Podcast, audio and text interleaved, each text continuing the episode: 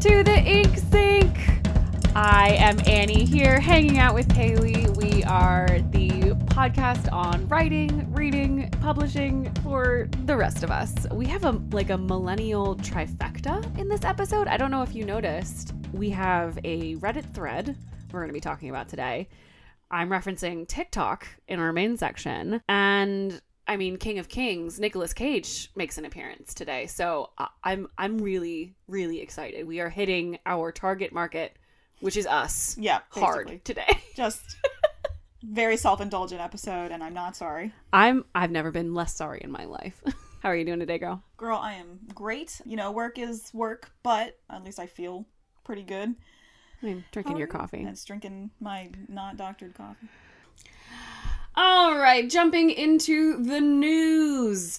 I wanted to start this off with probably my favorite Reddit thread that I have probably ever seen, but definitely my favorite Reddit thread of the past 12 months. So I'm actually going to read parts of this to you listeners and you, Kali, because it makes me smile so much. Oh no, I love it. I loved it when you sent it to me, and I'm gonna share. it. I think I'm, I'm sharing it with my friends across the board that haven't encountered it. It's incredible. So it's the subreddit What's That Book? And it's one of those ones where someone posts something and then the Reddit hive mind jumps in to try and figure out what's going on here. So this one was posted by an OP that says, My girlfriend keeps describing this book and she says it is Stephen King's It, but the scenes that she is describing do not sound like Stephen King's It. It was set at a school camp during the kid bits, and there were adult scenes too, 20 something years later, but she doesn't remember them because they, quote, weren't as good, unquote.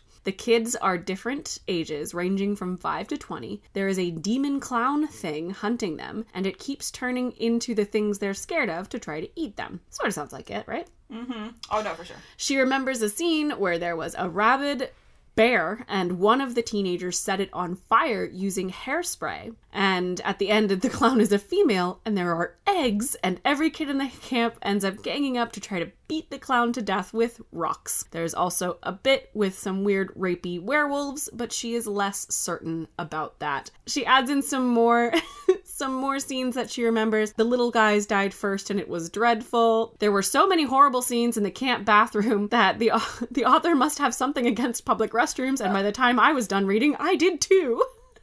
and the top comment which is gilded out its butt is by a user named DJ Mill and DJ Mill says, "Hey, OP, does your girlfriend read fan fiction by any chance?" And OP says, "She says no." But she didn't say no fast, if you get what I mean. Very suspicious stuff. If she's been telling me how good some random fanfiction is for the past 12 months while thinking it was the OG it, I am taking my pajamas and going home. DJ Mill says, haha, hey, this is awkward. Hate to break it to you both, but I think she's mixing up it with a couple of fanfics. I can't link them because they're locked behind a privacy wall, but one is an it slash criminal minds crossover. Most of what you've described falls into this, and the werewolf thing is a different criminal r- uh, minds fic. From the same author. And then OP responds, I can't believe Gabby has done this to me. She left the room when I told her it's a fan fiction, and then she came back to ask how you could possibly know that, and now she's left again. And he says, I know, because I wrote them. Yeah, it was like somebody was like, "How did you know?" And oh my god, it's just that was amazing. I'm so it's so good, and I, I will say I like that he was trying to give her the benefit of the doubt, like in his original post. You know, I haven't read it in like five years, but she's also not read it like super recently. We both think we might be wrong. Neither of them wanted to actually go and reread the book. I guess. yes. It sounds like this has been an ongoing argument for at least long enough for one of them to go and read the book, but instead of doing that, They they, just- chose to ask the internet. Yeah. And to Um, our to our benefit, really. OP then responds, You are the best thing to ever happen to my relationship. God bless your socks. I will die telling this story to my children's children. I am so happy I could cry. It was amazing. I cannot imagine the number of playful arguments that these two people have gotten into over the last year. This is and this is a recent post, so this is definitely during Uh-huh. the time where at least part of it they were locked down together. They were locked They down probably together. got pretty salty about this at one point They other. couldn't leave. OP then goes on to say, Thank you for devastating my girlfriend's emotional well being. She needed this. Uh, DJ Mill responds, You're welcome, OP. Glad my 180,000 word diatribe against public bathrooms and unsupervised murder clowns has brought happiness to your life. Man, DJ Mill is, I have to say, just won the week. 100%. Main character of Reddit, won the week Oh yeah, for sure. So funny. If you want to check it out, you can go on to our what's this book? It's probably still the top one Oh, of certainly. of the month. DJ Mail did post a link to the fic uh, so that everyone can read it and know Gabby's shame. Everything about this. This so feels like the wet dream of every fic writer to be like someone went through all of the trouble to create a Reddit account and go on to a Reddit forum that is specifically dedicated to finding books and post about how good this book is. I mean, it is one of the classic horror novels of all time. And this girl was like, it was so good. And she's literally confusing it with, the original. Oh, yeah, absolutely. That's incredible. I mean, that's the wet dream of And that's why fan fiction is so good. My grandmother introduced me to it, by the way. I just want to be clear. your grandmother introduced you to fan fiction. Yes. What? I don't know that I've heard this story before. I feel like I've told you, but she no, she's she was into the X Files and she fell into X Files fandom and she did a lot of editing and stuff in the community back in the olden days. yeah, that's an OG fanfic. Uh-huh. Kali, it is time to check your oil and install your OS updates and check your air filters and insert other random things you have to do semi regularly. New Dracula coming. Yeah. I hadn't heard of this until I saw this, the casting news. So, Not at all. for those of you who just never watch movies, I feel like every maybe five or six years we get a new Dracula movie. Dracula is in the public domain, so we can really make as many Dracula movies as we want and pay no one anything. So, this new Dracula movie is coming at it from a different angle, though. They are focusing on Renfield. For those of you who may not have read Dracula or who may not have read it for a while, Renfield is the Igor to Dracula's Frankenstein. He's the assistant. The story starts with Renfield in an insane asylum eating flies. And it gets worse from there for him and for everyone, really. But the Renfield is the assistant that helps Dracula fighting against our heroes. And I am happy to say that Renfield has been cast as Nicholas Hoult, and I love Nicholas Hoult. I'm pretty Uh, he excited. Is one of the younger character actors out there right now, but I have loved every every big transformative role he's been in. I've loved. I loved him as Beast in First Class. Loved him as Nux in Mad Max. Yeah. uh, I'm I'm very excited for this. We have no more information than No, that this is like as far as I could see. This except is super that. Dracula Oh, has been cast. Kali, who is playing Oh, Dracula. Nicolas Cage, you guys. I'm so excited. I cannot Kings. wait. You have a throw pillow on your couch I that do, has Nicolas guys. Cage's face on it, don't you? clear- Yeah, it's like a little hidden secret because it's sequins. And so on one side it's just like one color, and then on the other side it's Nicolas Cage's face. I got a Nicolas Cage throw pillow, and I got um, Jeff Goldblum. Yeah, p- that's what it pillow. was. I couldn't Um, remember if it was the same one where you like went one way and it Oh, was yeah. Jeff Goldblum and the other one was No, no, way. There's was- two pillows. It's two pillows. That way I never drink alone.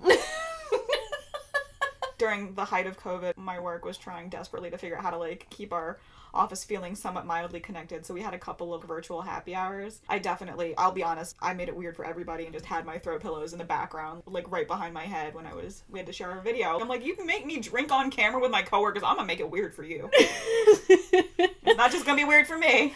if you were not prepared to drink with Jeff Goldblum and Nicolas Cage at the drop of a hat, I don't want to be your coworker. I don't want to be your friend. I don't want to be in your life in any capacity.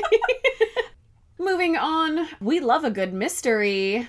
oh man. Why would someone publish an academic paper that is totally BS? This story came from the Chronicle of Higher Education. They reported on something called a Sokal hoax, which I had not heard of before. Yeah, that It's- was new to me. Like I I guess I wasn't a I was a fetus in the 90s. I wasn't a fetus. I was just, I was less, I was maybe You weren't paying digits. attention to academic publishing So when you were a weird. When child? 10, Haley?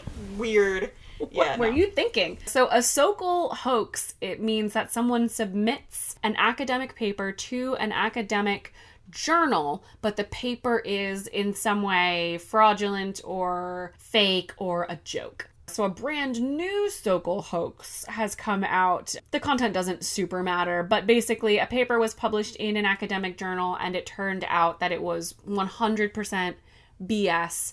And the systems that were in place at that academic journal that were supposed to catch problems did not catch this fake paper. It fell through the cracks and through many cracks, it seems. I felt really bad actually reading this story because the academic scientific publishing industry has been going Oh, man, they've been through it hammered.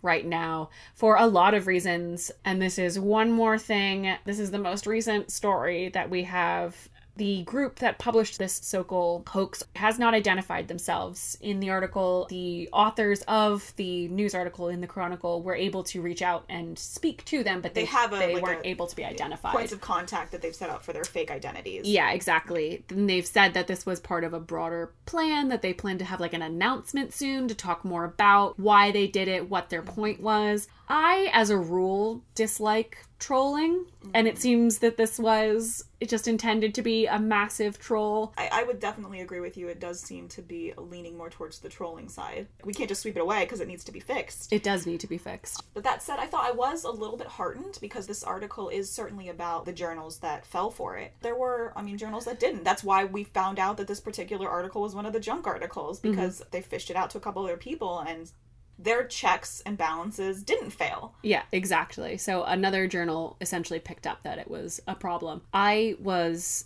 at my first internship at a newspaper, I was a fact checker. And the way that they described doing their fact check, the secondary journal doing their fact check on what they were sent, sounded like just good fact checking to me. And I wonder why that didn't happen in the first journal, the one that actually published it, because all academic and scientific journals do not all but many do have a peer review process and this one did go through peer review but it sounds like those reviewers never asked for any data never confirmed anything else. They never confirmed that these people exist. The authors of the of this fake article don't exist.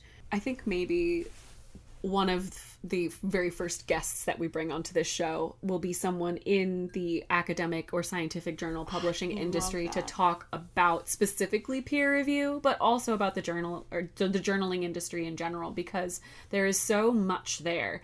But I think we should do a a an episode definitely on fact checking in general. Yeah, no, I think that's such and a, then like, also we should do one on peer reviewing in general as well. I think that's a great idea. Different and how different industries approach. Yeah, definitely.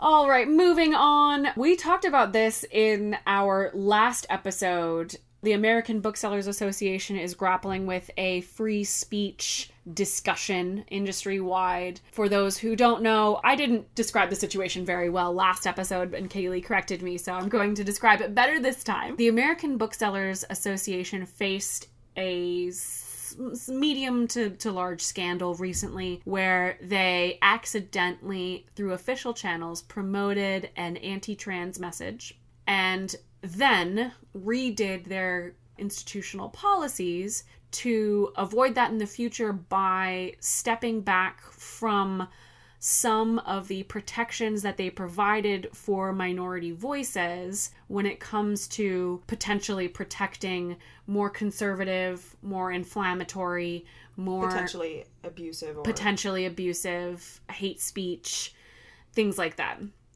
We talked about this last episode where one of the members resigned from the ABA in protest, and it has received a lot of coverage. Huge shout out to Shelf Awareness, which is a trade newsletter about booksellers in general, for covering this and having incredible comprehensive coverage of this. I got this story from Shelf Awareness as well. There was a round table of bookseller members and PEN America sat down to talk about this issue and the broader issue of free speech and who deserves protections, who does not deserve protections, what should slash shouldn't we be promoting or refusing to promote. I, I to you essentially what was just a, a, breakdown of what everyone had talked about. And it was more of the same, honestly. It seems like we're all pretty much on the same page that speech that promotes violence is not protected speech. We should not be inciting violence or hatred. Most of us draw the line at violence, as we well should, but many individual booksellers draw the line at hatred as well. I, as I read this, I felt like I was reading two conversations that were pretending to talk to each other, but really weren't. I mean, we're talking about two separate things, right? Booksellers, independent booksellers, who people who own their own stores, they get to choose yep. what goes onto their bookshelves. Yep. It's really not up to anyone to say what they can and cannot promote through their stores. Mm-hmm the American Booksellers Association, which is a trade group that supports these people, it's not up to them to say one way or another what they should and shouldn't support in their bookstores either. Mm-hmm.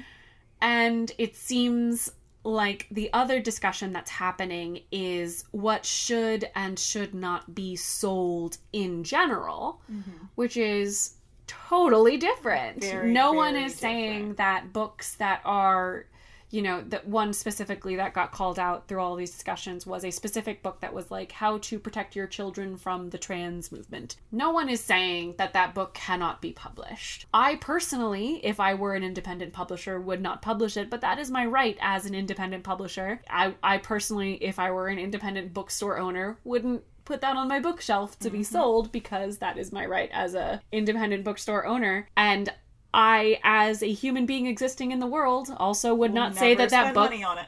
Well, I wouldn't spend money on it, but I also wouldn't say that that book couldn't be published because that's not up to me at mm-hmm. all. Nor is it up to the government. Again, free speech only covers government actions. What did you think? I think that the argument for objective free speech. I think that's what um, Ken, whatever his name was, the guy that stepped back from the ABA. I think that was his like stance. Is I think he's saying that there's just there's no way to know what the ultimate potential how, harm is going to be like where how you, history will shake out here you can't draw this line because we don't know yeah and so i, I understand the impulse i can't curse we're trying to curse less but we i are. think it's bull I'm just gonna stop there. It's bull. We it's all know what it is. Great. we know we have a history in our country, and we can point to that history and say, for example, white supremacy and anti-minority speech incites violence. Yes. So we can say that we know that, and we I think that, that so. I, that. I understand the impulse to be like, well, you can't, you can't. If you can't know something for sure, then you have to take a more like you have to be more liberal with your approach to the protections. But we can point to a thing right now and say yes. this causes this causes actual harm. Yes. So, as a responsible provider in a consumer market, what do you how do you approach that? And I think that that in this case the ABA has done their best to protect the speech that needs protecting by encouraging resources to connect. And then this conversation is always going to keep happening right now. Yeah. And the, like just for the last human history, when new ideas come that protect people that are minorities, they're always shocking and people are always against it and they're always going to be defensive. I mean, well, not always, but like a lot of people are going to be defensive and I just deal with it. I agree. We are probably going to keep talking about this. We've talked about it, I think, three weeks in a row yep, now. Yep, yep, yep. we'll see where it goes. Uh, again, shout out to Shelf Awareness for keeping some really really great coverage of this going. Yeah. Keep on keeping this on. Is such a good. It's such a good thing to be aware of and yeah. to just keep in mind. Yeah, no, I agree. We we cannot take a hard enough stance and say white supremacy is bad. that trans people are welcome. That human beings should be able to make their own choices, and that if you are inciting violence, you are incorrect that is our hardline stance on this. We are not booksellers. We don't have skin in this game. We, we are just money and what we buy. Yeah, we point. are we are conveying the news to you listeners that is what is happening. Moving on to women being awesome yeah. in publishing. Margaret Atwood. This was published by the CBC. Margaret Atwood will be celebrated on a stamp in oh, Canada. That's wild. I'm so good for, for her. I I don't know if I've talked about this on the podcast before, but The. Handmaid's Tale was the book that got me back into reading after I got burned out on it in school. Oh. I was an English major in college and had to read a ton, oh, ton, ton. And I remember being very, very burnt out on reading just in general when I graduated. And then I picked up The Handmaid's Tale and could not put it down. It got to me. I devoured it and then I think I read it again. So I personally think that Margaret Atwood deserves every accolade that awesome. Yeah. that she can and should and will get. And The Handmaid's Tale as a story is a very scary and potent oh yeah. dystopian fiction that it lives rent free in my brain. I don't know about you. So it's I get really uncomfortable by how it's only like maybe two steps to the side. So I have not really indulged in that because it will live rent free in my brain in a way that I don't want to live with. That is why I haven't watched the show. That's one of those things. Do you ever like do you ever find a book and you like the book, but then someone is like, if you liked this book, you should read this other book? I'm like, oh no, I don't want more. Oh no. I, I liked this book. I don't want have more a- of that. No, thank you. I have a list of media. It's like my favorite thing I'll never consume again. Exactly. That's exactly it. Uh, when they were like, book, we're gonna favorite make, movie, my favorite show. Nope, never gonna see any of that again. It No, was great. thank you. Never again. especially Handmaid's Tale, they were like, we're making a TV show. I was like, I don't want to see any part of that. Nope. the book was traumatizing. I mean, it was so incredibly well written. You haven't read it, have you? Nope. So her dialogue style is so visceral Oh. and so fascinating just as a the reader craft. as a read as a crafter yeah someone the, the craft of her writing is incredible i have been dragging my feet on reading the sequel that she just published because it is about some of the perpetrators and not about the victims mm. and i again i don't Yep. Don't necessarily want more consuming of that that. is difficult but i fair. it reminded me that the craft of writing the craft of storytelling can function as so much more than just words on a page and i will forever be grateful to margaret atwood for doing that I'm for so- me yeah, that's and clearly for the people of canada Yeah. congrats to her Absolutely. and obviously congrats to all of the women and marginalized peoples in publishing keep on sparkling and now for our favorite section. Kali what are you reading? I finished the first book in the Stariel series, The Lord of Stariel. so give us the quick recap for those who Oh, yeah, haven't listened I'm so before or don't I or don't care to listen before accurate, accurate. The first book you've got, it's kind of an alternate history with where magic is potentially real. You've got this small realm, which is essentially a kind of a like a locked away ha- fairy kingdom, essentially. And this particular family is sort of the the minor English lords. The protagonist is like the oldest daughter in this family, and she ended up leaving her village essentially because she wasn't a proper lady and wanted to learn magic. And so she went and had her wild years becoming an illusionist out in London and working in the theater in that libertine uh, environment. And her father hated it, of course. But then her father dies, and there's the new choosing ceremony to be the Lord of Stariel. And so the whole plot of the first book is that that choosing, and then somebody has made away with the the, the stone itself that does the choosing. i think you called it a doohickey It was a doohickey. Yeah, I called it a doohickey because there's more to it. It's like a stone, but it's, a also little- it does it's, it's a, a magical doohickey, guys. so she had to go on a quest with her butler love interest, who she finds out over the course of this book is actually a fairy in hiding, or uh, one of the local neighbors in her town. That is also a love interest. He's very broad-shouldered and good-looking and smooth-talking. Yeah, and um, so you have these, th- these you know, th- these threads kind of twining together, and then she ends up flambeing a dragon with her previously not especially powerful, but now turbocharged pyromancy. oh cool she got a power up Oh yeah, she did absolutely. perks So yeah, it was great. So I enjoyed that, and so now like second novel, she's trying to come into her own, Mhm. and now they have to deal with starting to deal with the fairy kingdom. Mm. What are you reading, Annie? I also just started a sequel. I've talked about this on the podcast before. Gideon the Ninth was probably my favorite book that I've read over the past year. It is so good. And the tagline there, we've talked about how the tagline did not match up with the plot, but the tagline was like lesbian space necromancers, which do exist in the story. But the plot is like a locked room mystery where we've got a bunch of people in a castle and no one can leave and no one can come and then people start dying. So they're like, which one of us is killing people? And it's like a whole thing. And then there's a subplot about Agatha necromancers Christie in space with magic. kind of right so harrow is another character in that book. She is Gideon's partner. And Harrow the Ninth is about Harrow after she leaves the castle and she is now in a broader space opera. But the plot, it seems, is like a memento style plot. So this book starts, I think, a week or so after the last book ends, Ooh. and Harrow remembers nothing that happened in that last week. And then it has been slowly revealed over the first few chapters. She also doesn't actually remember what happened in the castle. Like she's having these memories. But they are not at all what actually happened. She's like, "Well, I never met this person." I'm like, "You did? you had a whole heart to heart. Oh you my are god, this is so. and she's like, and why? And then like this person was there, and he he was weird. I'm like, that guy was never there. Harrow, what's going on? And so now she's received a bunch of notes from herself. So I think that she erased her own memory and like did a thing because she didn't want everyone else to know what she had done. that is such a cool idea. I It love is. that. That is that is I just from what you're describing, Mm-hmm. like I'm thinking the author is brilliant because you've got this massive world and so she introduces you to it in a locked room scenario where you've got it contained. So you're starting to bring the reader into the world but limiting enough content so you can get used to the characters and to the style of writing and not feel like you're getting a bunch of stuff blasted at you. That's so smart.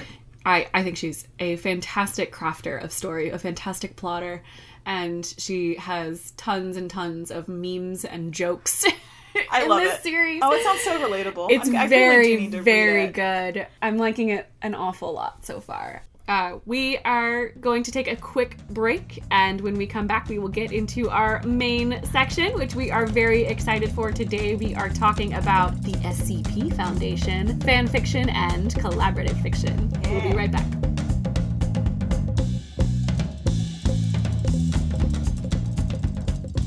And welcome back. We are jumping right into our main section without further ado. I'm excited. I feel like I say that way too much on this. Take a shot, everybody. episode. Yeah, cheers. We are talking about the SCP Foundation, and I wanted to talk to you about this. I got into the SCPs this year during spooky season. Yep. Just because they started going around. And I had heard of them before, but they've been kind of a niche thing. And so that they're kind of broadening and spreading now into mainstream media and I am absolutely loving it. So for those of you who don't know what an SCP is, SCP is an acronym. It means secure, contain, and protect. That is not relevant to anything. SCPs was it was just a random string of letters and numbers that this guy, when he decided to write the original SCP entry, the OG, I think it was like SCP number 175 or something like that. And it was back in the old days. the olden times. In the olden times, we used to get these things called creepy pastas, and they're they're still around. So they're they're still around. So creepypastas were like uh, they would, it would tell a scary story, and then it was like forward this to ten people, or the same thing will happen to you, and it's like you'll have your guts eaten by an, an evil clown or something, or you'll get stuck in a public bathroom. No, no. Back in the day, they were fun. Like it was a fun little horror thing. I'm not usually into horror, but I do like short form horror. Sure. Oh yeah. So I would say around, I guess, the early 2000s on 4chan, which is not a place we talk about that often, but I mean, again, take a shot for the the millennial references. on Yep. 4chan, someone posted a creepypasta basically, except it was just a, a microfiction creepy story about this creepy monster. So things that you might be familiar with, Candle Cove and Channel Zero, and that whole like first season. That's a similar concept to Mm-hmm. this particular form. It's the story that did it happen? Did it not happen? It could have happened. Yeah. If things if things had gone slightly differently in the world. Mm-hmm. They're like just on the edge of things that make sense. Mm-hmm. And I absolutely love them. So it's it's broadened now. There is a wiki scp-wiki.wikidot.com. and it's run by some venerated storytellers and they're all really fantastic and i want to read to you their mission statement just because i love it so much and they make me they make me so happy it, it reads like a manifesto of the men Oh in yeah, black for sure. all right so here is from the administrator the story of the scp foundation Mankind, in its present state, has been around for a quarter of a million years, yet only the last 4,000 years have been of significance. So, what did we do for nearly 250,000 years?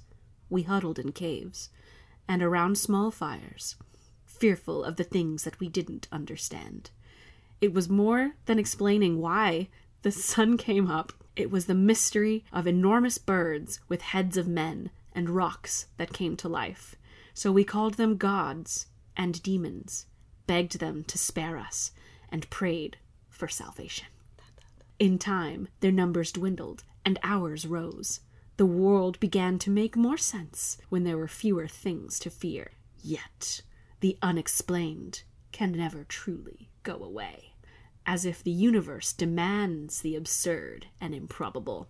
Mankind must not go back to hiding in fear. No one else will protect us, and we must stand up for ourselves. While the rest of mankind dwells in the light, we must stand in the darkness to fight it, contain it, and shield it from the eyes of the public, so that others may live in a sane and normal world. We secure, we contain, we protect.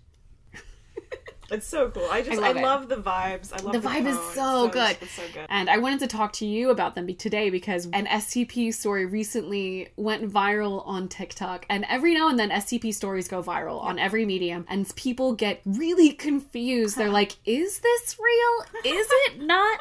Well, that's the point, and that's Yeah. the tone behind the SCPs. yes. Is it like it's just on the edge of like, could it be? When you're 11 and you read that, that like creepy pasta about the clown coming in, you're like, okay, I'm going to share this just in case there is a real evil clown who's going to come kill me if I don't share this with 10 people. It's got that vibe and I absolutely love it. But it's it's growing in popularity. It went viral on TikTok recently. Someone posted an SCP about And water like in an general. impact in general that's been spreading through the waters, Yeah, it's spreading like, through the open water. water bodies, and it was Yeah, just like just exactly. stay away from bodies of water. Yeah, it was very, very good. Then there was a, another story that went, I don't think it went viral, but it was relatively recent about an SCP that was found by someone who was just searching for touristy things to do in a city. And then they were like, What's going on in Philadelphia? It's like, Well, there's a monster in a lake if you want to go visit that lake. And they're like, Yes. it was a whole thing and the the author of that news article was able to contact the actual writer the the person who wrote the scp entry it's very very fun and it is in fact i think it holds the record. It's impossible to verify because all these things are very unofficial but i think it does hold the record as the largest collaborative fiction project on the internet which is saying something. There are tons of collaborative fiction projects on the internet.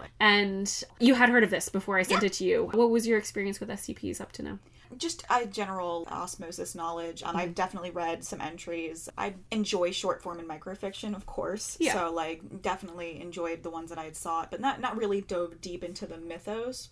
And this leads perfectly in. It, it is a shared universe now, Mm-hmm. and that universe has grown. So the SCP Foundation, I read you the the entry from the administrator, which I think was written in like 2008. Oh yeah, yeah. Nope, it was. But we want I wanted to talk about shared universes and collaborative fiction in general, using SCP as a lead-in, just because it is one of again the largest and the most popular. So we'll be Mm-hmm. relating these things back to the SCP Foundation. Uh, let's talk about definitions. Yes. Kali, define collaborative fiction for us, and then tell us what it is not. So we've kind of mentioned for the SCP that it is both a collaborative fiction as well as a shared universe.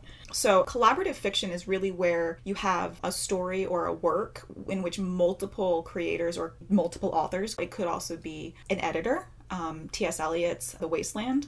Ezra Pound pretty much was almost the exact same amount of influence on this particular poem, and it's a seminal work. I mean, modern poetry would not be the same without this poem, The Wasteland.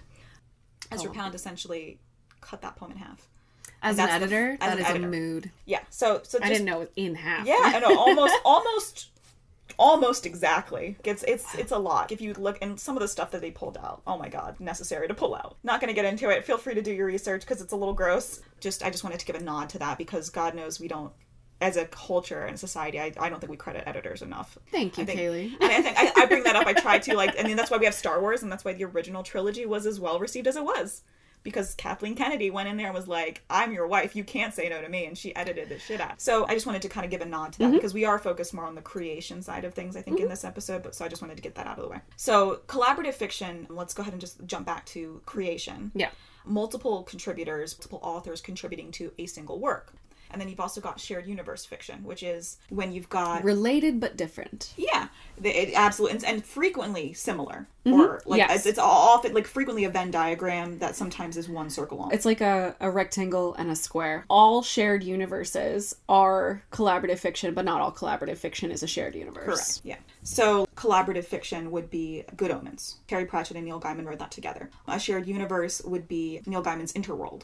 He had created the first book on his own, and then he started bringing in co-authors.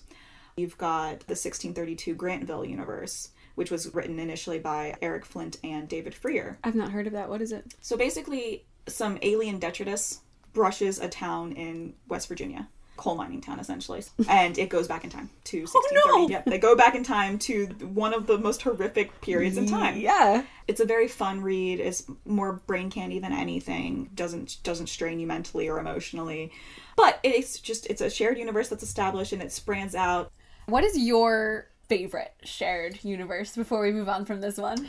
That's such a good question. What is my favorite shared universe? There's definitely like fan fiction in general is all of it is shared universe. Let's go ahead and just Yes. get that out of the way. So I'm gonna say that Absolutely. fan fiction doesn't count just because everything is great. like I have too many favorites. I will say that probably a combination shared universe and collaborative were a uh, series that I thoroughly enjoy, especially recently. The Sherlock Holmes universe that was developed. I really enjoyed the Enola Holmes books and the movie and just all of the stuff that kind of has jumped off of the concept of Sherlock Holmes. Did you? I didn't ask you earlier. Did you have a favorite SCP that you've ever do read? actually. Tell me. Okay. So it's Recovered from the Mariana Trench is the name of this particular SCP. I don't have not encountered this one, but the title sounds like I know what's happening. It- At first you think it's our world and they're just like, yeah, something just something happened. It's Always how it starts. Yeah, it's like our world. Something happened. The the magic cruise liner went down, and it, that was the first symptom of the end of the world.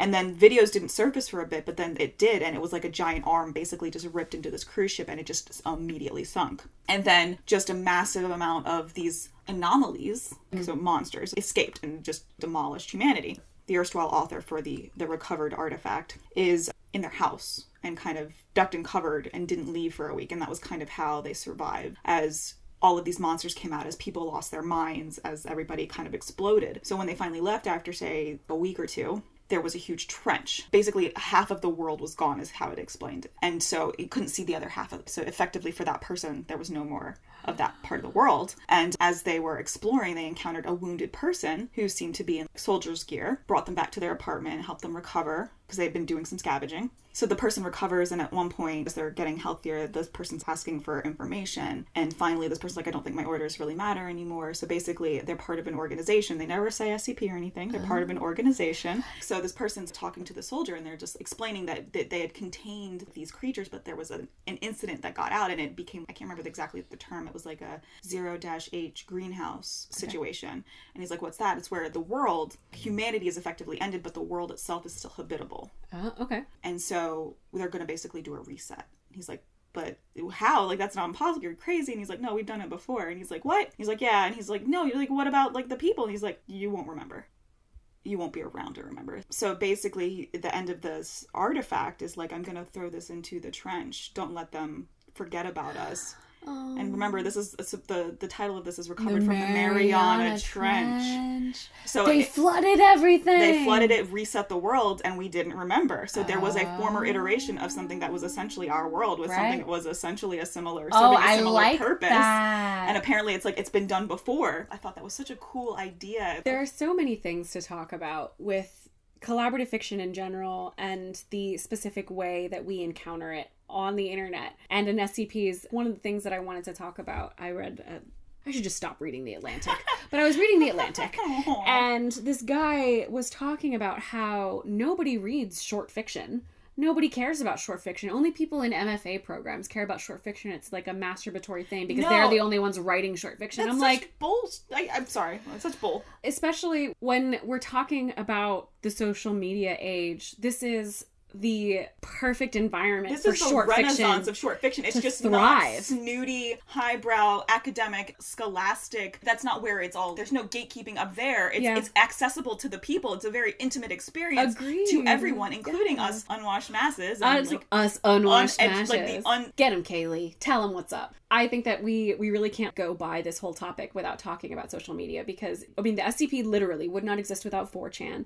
We can call 4chan social media, I think, for the purposes of this I discussion. agree. The TikTok that went viral that we mentioned earlier obviously was on TikTok, which is a social media site. You can go on YouTube and find some wonderful SCP videos. Maybe it's just me, but I really enjoy horror in the shorter form like oh, that. micro. Yeah, no, like, because it gives get you. get out of here with your two hour long jump scare movie. I No, and I like I'm not into that. Are, are more like it's more about your imagination taking Yeah, something small and like gives you so many ways that it could go, and like what's the worst for you because that's where you're gonna go. exactly. That's so much better. It's not just gory horror. Yes. There's no need to put yourself up, to raise yourself up by putting something else down. Literally no need. Agreed. One hundred percent. I think that's that going to be a main message of this podcast. Is there is no need to tear someone else down to build yourself up. You can appreciate things that are out there without being a jerk. Well, you know it's so interesting? Speaking of a shared universe and collaborative fiction and, and narration, The Twilight Zone. There's one episode of The Twilight Zone where a bunch of astronauts are caught in a time loop. They're dead and they just keep dying over and over and over again. Isn't that some shit? The end of The Twilight Zone episode. That's the episode. That stuff's like just fascinating. And like Mm-hmm. TV shows and anthology natures, like you get a lot of super cool things because you've got such a variety of people and views coming into creating these scripts. So cool. So how do we define fan fiction in this space as in transformative fiction? So we're talking about collaborative fiction where many creators contribute to a work mm-hmm. and shared universes where many works contribute to an overall overall idea. Where is transformative fiction in here? When when you start to see someone post a a prompt somewhere and say, "Hey, I want to read stories that have these three things and they have to have this tone." And then a bunch of people write essentially the same story. That I think taken out as a whole is collaborative fiction as well. What I'm getting at here is that a lot of fan fiction transformative fiction is its own kind of genre, but taken as a whole, we we don't write fan fiction in a vacuum. No. Of all creative It's the fiction works. collaborating on for sure. we are all working on a shared alternate universe extended universe story. And i think that that's something that can't really go unexamined. And also it should be appreciated because we live in an age where we can do this and that is awesome. and it's so wonderful. I'm so excited to see where fiction goes from here with all of the new technologies that keep coming online and especially with all the different ways that we can connect. I mean, social media is probably going to be one of the biggest influences on fiction in general mm-hmm. ever. Yeah. And that's so exciting to be living in an era of that. I deeply, deeply love the celebration of humanity in all of its forms that has risen up from over the last, you know, 30, 40 years, just of people not necessarily writing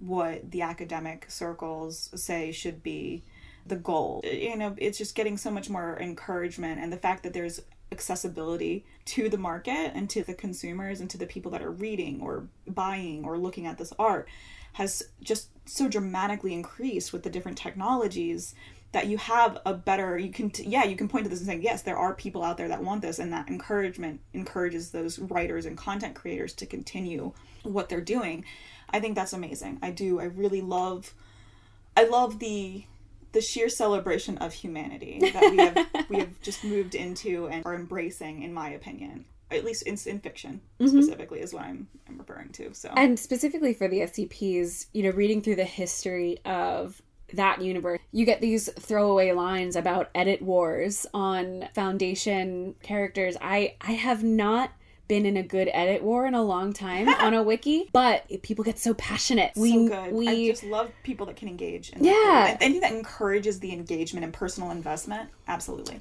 I did not realize, by the way, listeners, that there are entire academic journals publishing like people's PhD thesis manuscripts about why SCP is so important to the horror genre as a whole. I love you, nerds. And you need to keep on keeping on because you make me happy as a researcher, as a nonfiction writer. I will continue to lurk and Just read all of your stories. You are absolutely fantastic. I mean, innovation is key and it, it doesn't happen in a vacuum. This is where it is happening. It used to be that, you know, it was on college campuses because that's where you could have the tools that you were provided with and the access to stuff. But we don't, we're not locked there anymore. We're ha- we have that access now like in our houses, on our phones, in our cars, at the bus station. So we're not limited as as we used to be and just go crazy, guys. Keep keep doing different things. Take advantage everywhere that you can. If you're interested in writing something and experiencing something, do it. If you're if you like something, talk to the person that is involved. If you have thoughts on the matter, definitely engage. People are, are out there and they want to engage with you. And that it's such a great experience to be part of right now. I love it so much. And that's why I think that anybody that just poo poos on fandom is just, at, at best, a, a, stick in the mud, and at worst, just a bullish butthead. and that's my thought on the matter in a way that we can say it and not have to bleep it out. So. You big old poopy face. That's right. Thank you for listening to the Ink Sink. You can find us on Twitter at the Ink Sink. We are on InSync or on Instagram at the Ink Sink. Uh, we may have more social media coming up soon. You can find us on Spotify, Apple Podcasts, Stitcher, Anchor, wherever you want to go. We appreciate you listening. My name is Annie. This is Kali. See you next time.